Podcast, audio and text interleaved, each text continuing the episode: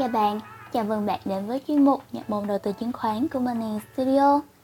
Như lời hẹn hôm trước với mọi người, sau khi tìm hiểu về quỹ đóng là gì, hôm nay Money Studio sẽ cùng bạn tìm hiểu về khái niệm quỹ mở là gì nhé. Căn cứ vào cấu trúc vận động vốn, quỹ đầu tư chứng khoán được tổ chức dưới hai dạng là quỹ mở và quỹ đóng. Tại khoản 30 điều 6 luật hợp nhất luật chứng khoán số 27 văn bản hợp nhất văn phòng hội quy định, quỹ mở là quỹ đại chúng mà chứng chỉ quỹ đã chào bán ra công chúng phải được mua lại theo yêu cầu của nhà đầu tư. Nếu như quỹ đóng là quỹ đại chúng mà chứng chỉ quỹ đã chào bán ra công chúng không được mua lại theo yêu cầu của nhà đầu tư, thì quỹ mở được dùng cho số quỹ được hình thành với thời gian là vô hạn.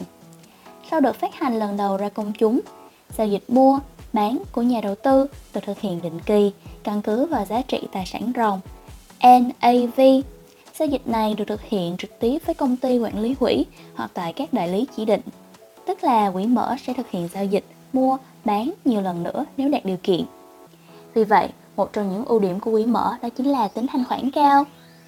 Một số quỹ mở nổi tiếng tại Việt Nam: quỹ đầu tư Vietcombank (VCBF), quỹ mở VCBF hay còn gọi là công ty liên danh quản lý quỹ đầu tư chứng khoán Vietcombank, ra đời trong kết quả của việc hợp tác giữa Ngân hàng Thương mại Cổ phần Ngoại thương Việt Nam là Tập đoàn đa quốc gia Franklin Templeton Investments (FTI).